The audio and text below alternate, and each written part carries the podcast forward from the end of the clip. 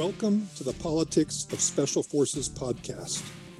In this 10 part limited series, join me, Kevin D. Stringer, and me, Christian Breede, as we examine just what Special Operations Forces, or SOF, does, and how that might need to change as we move into this new era of great power competition.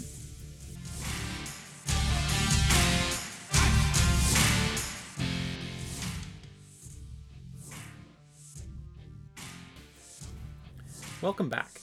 Kevin and I started this project back in February of this year, and it's already our sixth episode, which marks the last episode for 2021. We have more episodes planned, and our next installment will follow in the new year. But in this episode, Kevin and I had the pleasure of speaking with Erin Yantzi. She is an emerging scholar and graduate student from the University of Waterloo. Erin is trained and educated in anthropology and has applied her capabilities to the study of special operations forces. While still rather new to the defense and security research community, she is already amassed an impressive research track record, and her work on the culture of Special Operations Forces has caught our eye. In our conversation, Erin, Kevin, and I discuss both the shaping effect of culture upon Special Operations Forces organizations, as well as how the concept of culture can be operationalized by leaders to improve unit, and indeed individual, performance. We're thrilled to share this conversation with you. And now our chat with Erin Yantzi. Okay, well, we're joined by uh, Erin Yantzi this morning, and uh, thank you so much for joining us, Erin. It's a real pleasure to have us on. It's something we've been hoping to do for a while now, and uh, it's wonderful that we were able to uh, to fit it in um, at this time. Um, so, uh, yeah, thanks for, for for making the time, Erin. Thank you. I uh, enjoyed listening to all the previous podcasts, so it's great to be on. Awesome. All right, well, we'll get right into it. So, you know, as a as a anthropologist and a student of anthropology, which you know, I think is something that that that's that's really applicable to what we do here with uh, with examining special operations forces in in the context of great power competition. Um, but can you tell me a bit more about what you mean by the study of culture when it comes to military organizations and why it's important just in general? Um, sure. So um, to start from a, a common definition of uh, culture, um, referring to a common way of thinking, acting, and meaning making within a group that's enduring over time uh, despite changes to group membership, like we often see in the military.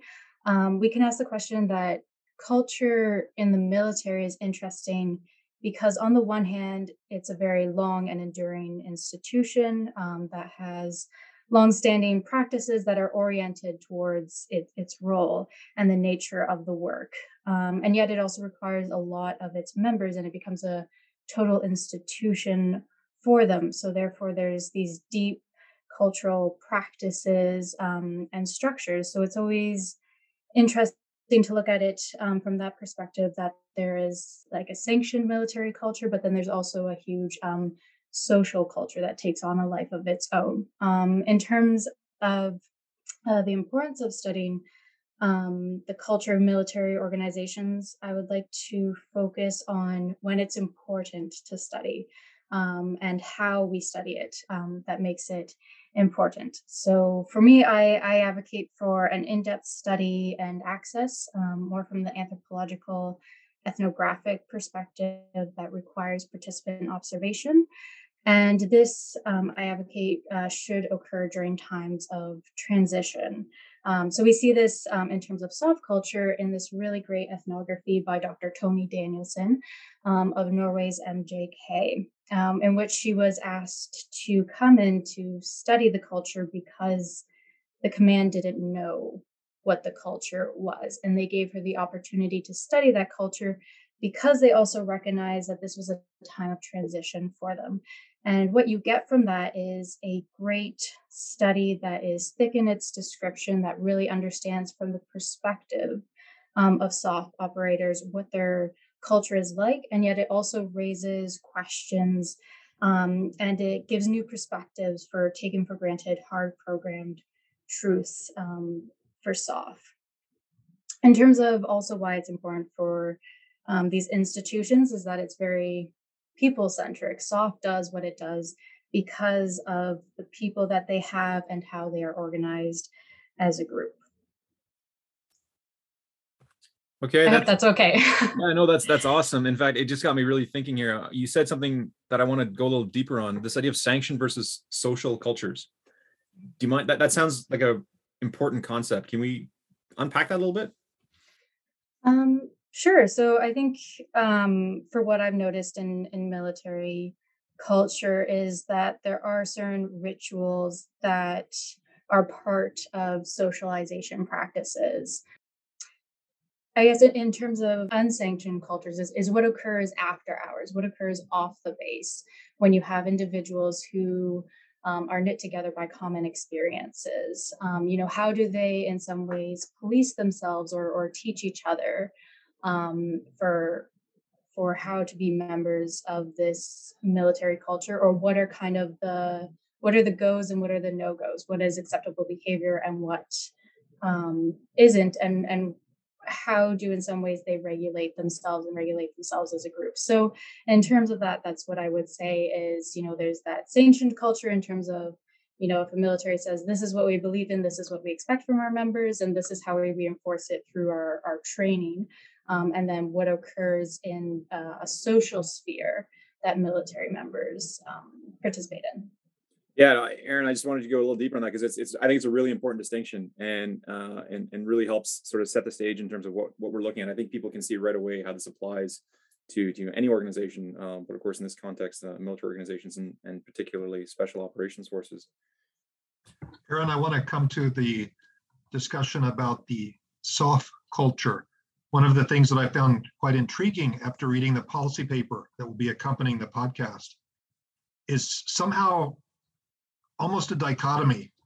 You seem to be offering that SOF needs to take an introspective look at its culture in order to prevent issues, but also to improve itself. But what I found interesting is most special forces units, one of their operational advantages is their cultural expertise. So I'd be curious how we can take that operational expertise that SOF across a number of countries has in terms of being culturally sensitive, able to deal with indigenous partners, uh, partners in different parts of the world, how that could be useful or not as they introspectively look at their own culture. Would, would be open for your, your thoughts or, or direction on that. No, I, I think that's a, a great question. And I would ask in that um, for when SOF is trying to gain cultural expertise on other cultures, um, what is the purpose of that? Is it merely to understand and appreciate? Is it to be able to better to work within those other groups? Is it to be able to influence or co-opt that? So it's a good lens to think through um, this um, ability to ask themselves questions because I would say that um, the the mindset and the skill set which allows members of SOF to be culturally intelligent or to gain cultural expertise of other cultures can also enable them to understand their own practices or also participate with researchers in the study and the learning um, of their own culture. Um, and in terms of um, as, as part of a, a, a cell, if SOF understands the importance of culture and understanding where someone is coming from or where a group is coming from or how they react in common situations. Um, that also should come with the recognition recognition that it's important that we understand where we are coming from and how we react in those situations. Of course, in this um, example, sometimes it's a little too close to home. And that's where it's great when you have outsiders come in because then they make um, the SOF culture it, it's foreign to an outsider researcher and they have to make it familiar to them but then also for SOF it's something that is so familiar to them that then they have to they have to make it strange and they have to kind of question um, those things that just seem natural to them. And i think um, returning to that that question of SOF having cultural expertise is that um, which comes with that is continuous learning and and asking questions of the cultures that they are part of, it also makes um, a great um, enabler for the study of their own culture. Um, but and also the recognition that that requires that requires trust. Trust to have an outsider come in. Is that what I should understand from that? Mm-hmm. Yeah, trust to have an outsider come in, and also trust that this is something that is important to look at um, and trusting that process that um, and what you find sometimes in cases where we're looking at the study of culture when something has gone wrong is we're trying to backtrack. We're trying to say, okay, we know what has been created, and now we're trying to backtrack and figure out what the role of culture had in this. Um, whereas many times in ethnographic studies, it's you know we get a little lost, right? We start off with we we've read the literature, say on SOF, and we and we know some of these common things, but we have to prepare for that unexpected things to occur when you know you are with a group for a long period of time. Um, and for commands and also participants um, it's important to recognize that that that that is a, a, process and you need to trust that there will be something new that you will discover and and and things that you will question because of the study that's that's really uh great stuff erin thank you and, and one of the big takeaways i took from that was this idea of education in culture especially when you're looking you know whether it's looking at cultures of others or your own really enables this idea of self-reflection which I think is so important. That's that seems to be what you you, you mentioned that a few times. I just want to want to again flag that as as a real important takeaway. Um, you know, I think it's no surprise that you know in the Canadian Armed Forces, especially, we're going through this this this self-reflective period, um, and I think that's that's incredibly important to understand that connection between you know how we look at others reflects how we look at ourselves, and and not losing sight of that I think is is really critical. Um, so it's a great point. So thank you for bringing that forward. Um, another question I'd love to ask is, you know, what are the, I know you, you mentioned MJK. I know you've looked at a bunch of different organizations through the course of your research. What are some common cultural themes that you see sort of cutting across SOF organizations uh, writ large? Um, I'd be curious to get your take on that. Mm. I think one thing that interested me in the study of SOF and self culture is when you're reading about it, you see those common words continuously come up that describe the people the organization and the culture right you you you know driven action oriented creative innovative um, you know tight knit operates with humility um, so those what i is what i would say is like you know some common themes on culture that appears um, in the literature. Um, and it's also exemplified in, in words or phrases that are used right? We will find a way um, and that sort of thing. Um, what also became apparent to me is that these are very masculine spaces um, and masculine cultures um, as well. And, um, you know, th- there's always that question um, that, you know, masculinity in itself is, is not a is not a negative thing. Um, but recently I came across a, a really good article by Victoria Tait regendering the Canadian Armed Forces and she she says that you know masculine gender performance is only problematic insofar as it rationalizes oppression and violence. So um, if a cultural um, theme or a culture of SOF is centered around you know the, the masculine, um, you know there in terms of diversity you can ask the question of, of whether that is useful in which ways isn't it. But um, you know there's also that tension of if you say that say SOF is the last bastion of masculinity and then that becomes a problem because it reinforces certain behaviors like that. So that is i think a, a common theme that i that i've seen that hasn't really been um you know studied in depth in terms of that way. Um, but returning to common cultural themes we also have you know the themes of SOF organizations right? They're you know they're flat they they're people centric um, they focus on on training so that they can respond quickly that they're close to political decision makers um, so that's another aspect um, of of you know SOF culture that i've noticed. Um, i also have noticed that they they draw upon shared histories um, such as um, you know world war ii and you also see that sometimes in in artifacts in that culture you know the certain patches the colors the uniforms. Um, and what i have also noticed is that um, SOF culture can be a double-edged sword. So there's always you know the the same thing that might benefit SOF and SOF and are part of SOF culture can also have negative um, implications or or be seen negatively right? So you see um, humility which SOF always say that they're very humble, you know, that can sometimes only be reserved for insiders or outsiders might view that actually they aren't humble or that idea of being a warrior and then also being a silent professional and to highlight the word professional right? Are those two things in tension with um, each other? Um, and then uh, I, I, would highly recommend that everyone has have a read of of Danielsen's ethnography because I think she really does highlight that there is a softish mindset, um, and then also that you know SOF um, other countries SOF is like their imagined community of choice, each SOF organizations. Awesome, Erin. We'll make sure we put the uh, the Danielsen reference in the show notes for this because I think you're right. That's really important.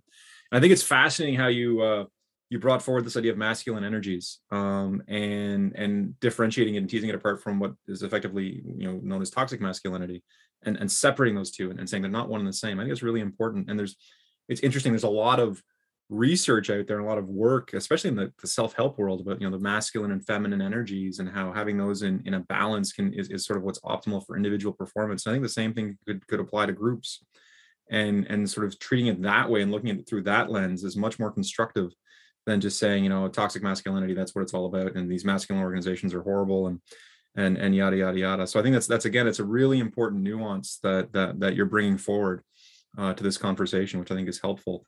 Um, they are different, and and yet they bring different different different things to the table, different perspectives, different capabilities that I think are, are important.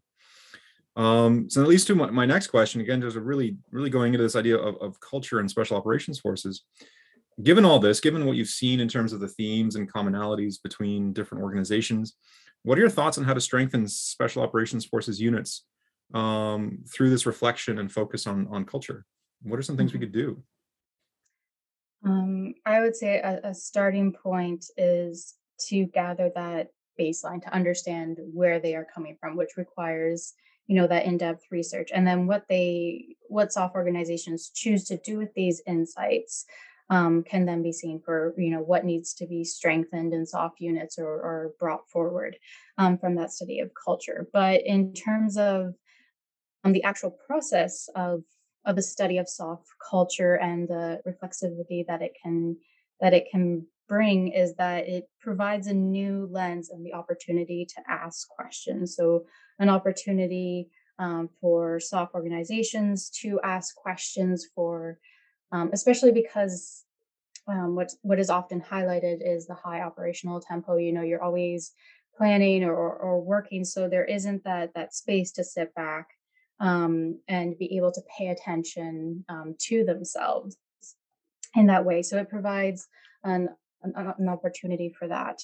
Um, it also, um, you know, studying SOF culture can help understand um, resiliency of SOF members. And this is something that uh, Dr. Danielsen brought forward in her ethnography, right? What are the social practices um, that keep these individuals sane because that, that team culture is so important? Um, so Danielsen found that, um, uh, you know, their social practices allowed MJK to release tension and to make space for members to switch off um, and within a family context. Um, and then that is brought forward by social practices and, and, and rituals that then enable SOF operators to do what they do both in the moment, but then also long term to enable resiliency and growth. Um, and think something that I also noticed in the literature when talking about resiliency um, or any of these some of these other issues of, of SOF strengths is that you know everyone always seems to mention, oh, it'd be great to do more in-depth study of this. Oh, like, you know, we think we understand some aspects of SOF resiliency, but you know, the, the cultural aspect that needs more in-depth study. Um, and also in terms of in the process of of studying SOF culture, it can also strengthen that reflexivity muscle. Um, so SOF being able to ask questions about um, themselves and understand themselves better to know how their culture has been shaped or also um, what are the consequences of the way their culture has appeared both good and bad and then recognize in the future what might need to change or shift based off of having a knowledge of, of where they are at um, now and where they have come from So, Erin, in that regard, I'd like to follow up. Uh, Christian's question kind of leads us to the the contemplation. What what can we do? You've talked about being open to, to study culture. I'm thinking of the, the, the classical SOF commander. These are very pragmatic men who are at the, the top of their careers, but they've been very vexed by culture. And you, you highlight a number of examples uh, from a variety of countries. Uh, they want their units to have the best of self, self culture and what that means, but they want to eliminate anything that's toxic or negative. So I'd like to ask you if you were going to advise a generic SOF commander, uh, Canada, US, or one of the NATO allies, what would be one of those two or three points that you would say, General, Colonel, this is what you should do to really take the theoretical discussion of SOF culture and apply it for unit effectiveness? You know, for me, I I sort of look at it as um, you know, like Kevin was saying, you know, what are what are the actionable items? And there's a few that I see, and and you know, the me for me, the big one is is this this idea of self reflection. Like, God, we're getting all this you, you do all this cultural awareness training, we do all this you know, and especially for for our, our partners mm. to the south in the United States, uh, they have you know region specific expertise, and that's all mm-hmm. great. But are they taking the time to think about you know as they learn all this, like, hey, you know, are they questioning how their culture uh, impacts? Mm-hmm. So they questioning the lens through which are they are they taking that sort of critical step of looking at what are the biases, what are the values that I bring to the table when I show up at work every mm-hmm. day.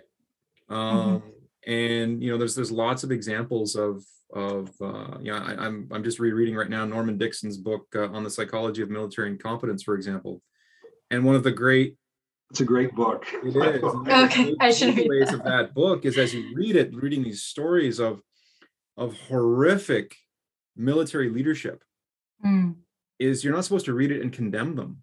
You're supposed mm. to read it and look to yourself and say, "Geez, is there anything I'm doing that is like mm-hmm. this?" That's the purpose of the book, mm-hmm. right? Um, and, and, and, and I think in that vein, that, that's yeah. the issue. There are no bad regiments, only bad colonels.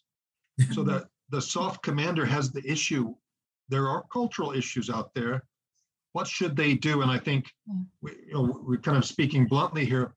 We get a lot of academics that come in and with a study. All right, well, studies are great. They get read and then they get unfortunately put somewhere in a staff directorate and not followed up good commanders are actually seeking how can I take this and then apply it? I think you, as an mm-hmm. outsider, giving one or two examples that'll then be listened to on the podcast mm-hmm. could be helpful. Um, yeah. They don't need to be perfect either. It could be a start point. Mm-hmm. But I'm trying to, my question was really to try to move away from the study and reflection to what should they actually do? I mean, Christian's mm-hmm. right, we should self reflect. What does that mean for a commander? Yeah. I think for uh, um, for a commander, it's it's through this study understanding what what is the role of leadership in in culture um, in terms of you know formal leadership as a as a commander, but also what what are if I'm looking for culture change, what is not possible? Like what where are my limitations? as a leader because say you have leaders that that come in they come out the culture stays and people stay. So for leadership, it's it's understanding what are small daily things that we can implement, which can lead to changes or, or changes in practices.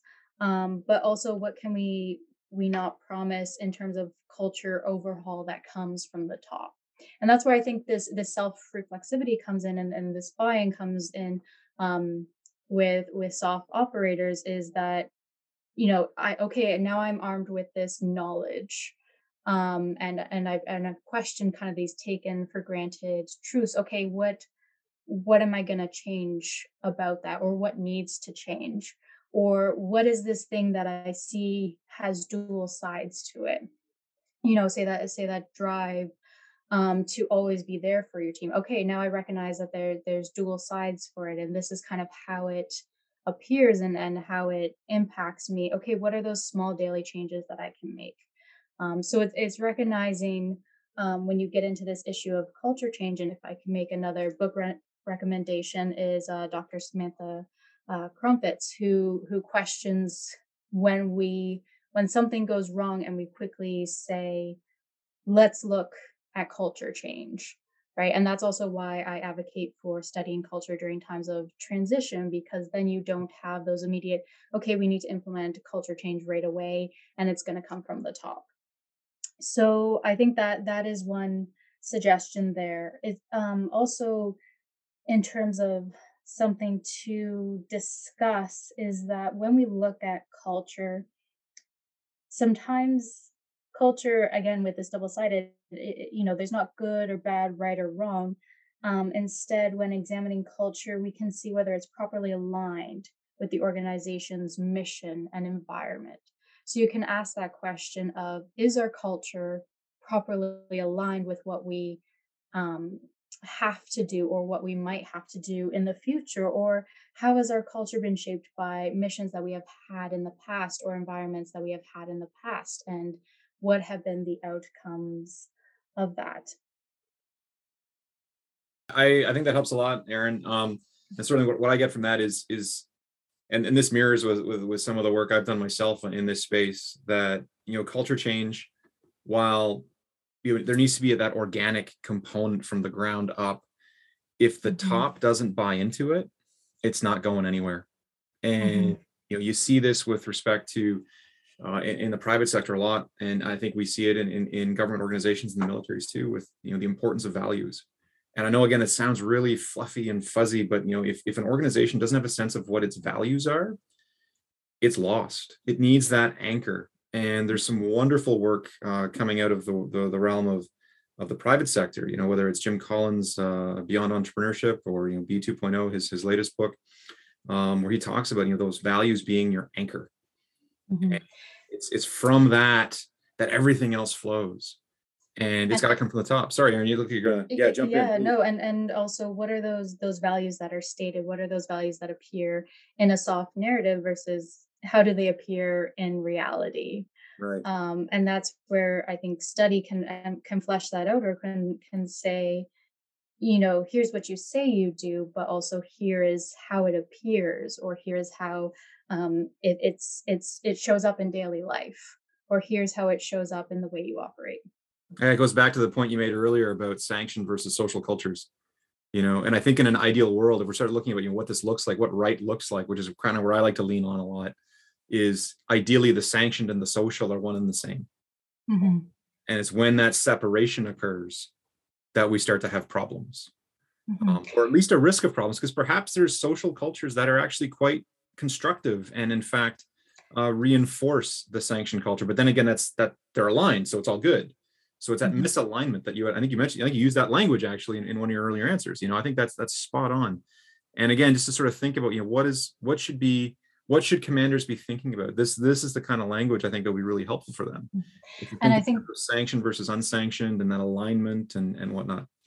And I think for commanders, um, I'm assuming it, you know, it must be difficult, for example, to bring in the, the example of CANSOF, right? You have all these different units with their own history, with their own structures, and, um, you know, going off and, and doing different things. Eh, so, you know, they, they all have their own culture, and yet it's united under this CANSOF culture. Well, what is that, or what are the what are the differences?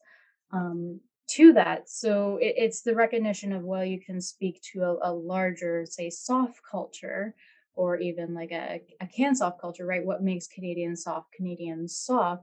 There also is that recognition of, of each unit will have its own culture. Or even within that unit, there will be different subcultures.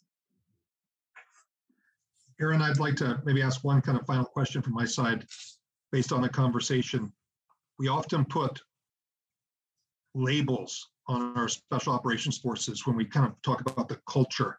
I'm going to just give two or three labels. It was just like a commentary from you. So we hear about the culture of warriors. We hear about cultures of soldiers. We hear a couple people talk about soldier diplomats. Um, what should we think about in terms of labels and are they even helpful or maybe they unhelpful? Would be curious for your your your insight to that. Mm-hmm.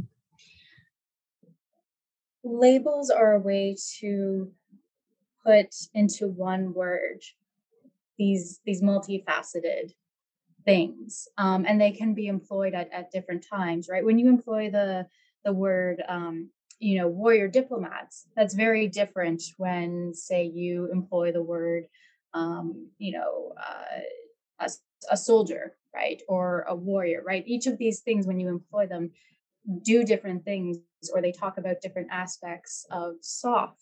Um, or when you use these words right you are you are highlighting what you deem is important of that individual or that mindset that is important.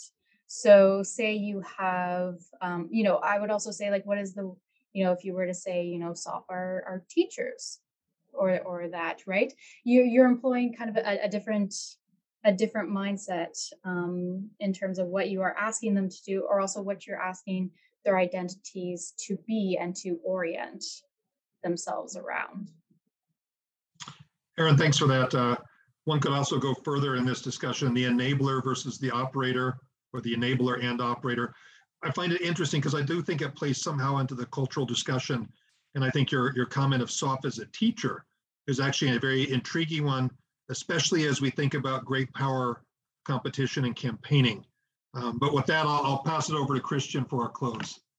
Sorry, I was just you can't see it on the on the on the recording, but I was pointing emphatically at Kevin after that point about uh, why about this this this this shift and you know we're talking identities here. That's what we're talking about. Like these labels are identities, and this notion of of the SOF as teacher being the the role that is far more applicable to great power competition um, than perhaps uh, in in other spaces, other contexts, because that is what what is in essence the gray the that that that or not, I don't want to say the gray zone. I should try to walk away from that. But this that that that transition space at the upper end of competition where we're right below the threshold of conflict. What is it we're trying to do? Well, we're building partnership capacity. We're we're and and that is that's teaching.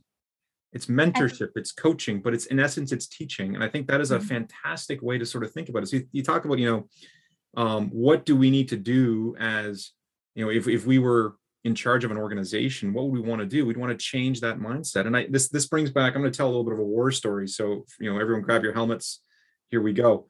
But in my workup training for the provincial reconstruction team, you know, going on over 10 years ago now, we had this challenge in my rifle company that I was the uh, the company second in command for.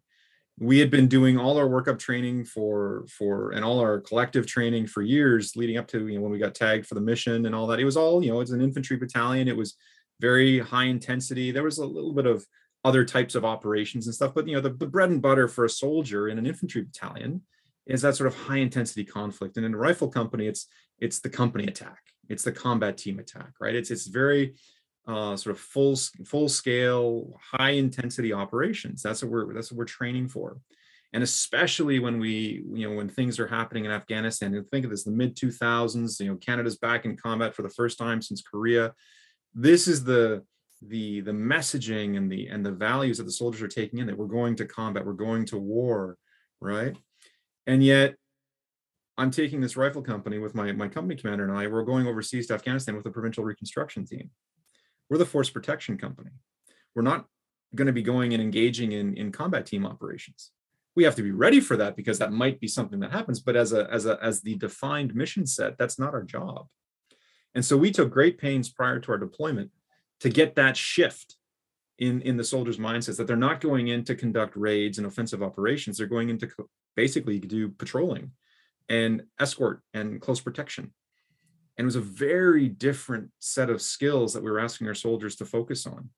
And it was a mindset shift. And that was if we can shift the mindset, the rest of the skills follow.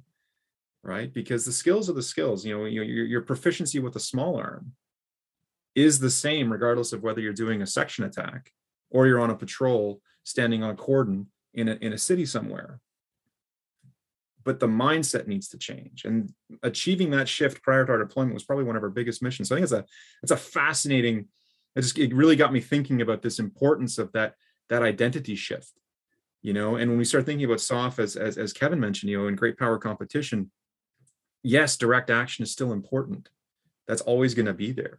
But this idea of capacity building, foreign internal defense, you know, strategic reconnaissance, all these other tasks that are are also important, are even more important now in great power competition. And that requires a bit of a mindset shift.